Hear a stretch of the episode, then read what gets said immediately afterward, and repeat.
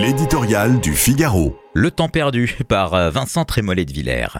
Muni d'un microscope, la loi immigration offrira à l'entomologiste de quoi satisfaire sa curiosité. Il y verra des débats interminables et byzantins entre parlementaires jusqu'au bout de la nuit, un ministre de l'Intérieur venu de la droite qui trébuche en voulant convertir son camp, une première ministre venue de la gauche qui cajole Éric Ciotti et Bruno Retailleau, une majorité déboussolée, tiraillée entre des objectifs contradictoires et, comme toujours, Marine Le Pen qui se frotte les mains en attendant une nouvelle récolte. Mais si l'on quitte ce pour retrouver la réalité de notre pays, le tableau est moins réjouissant et l'on se désole du temps perdu. Les effets de la pression migratoire se ressentent désormais à tous les niveaux de la société dans les moindres détails de la vie quotidienne.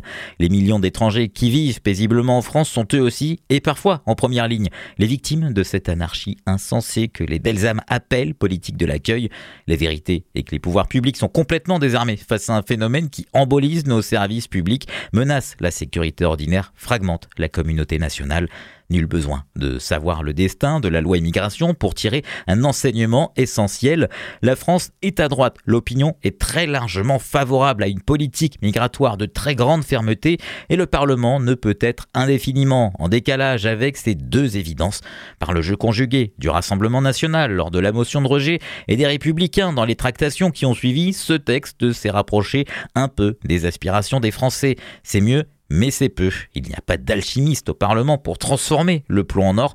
Avec ou sans cette loi, la politique migratoire de la France reste enserrée dans la tenaille des juges de l'Union européenne, jurisprudence incapacitante des différentes cours de justice et directives permissives de Bruxelles.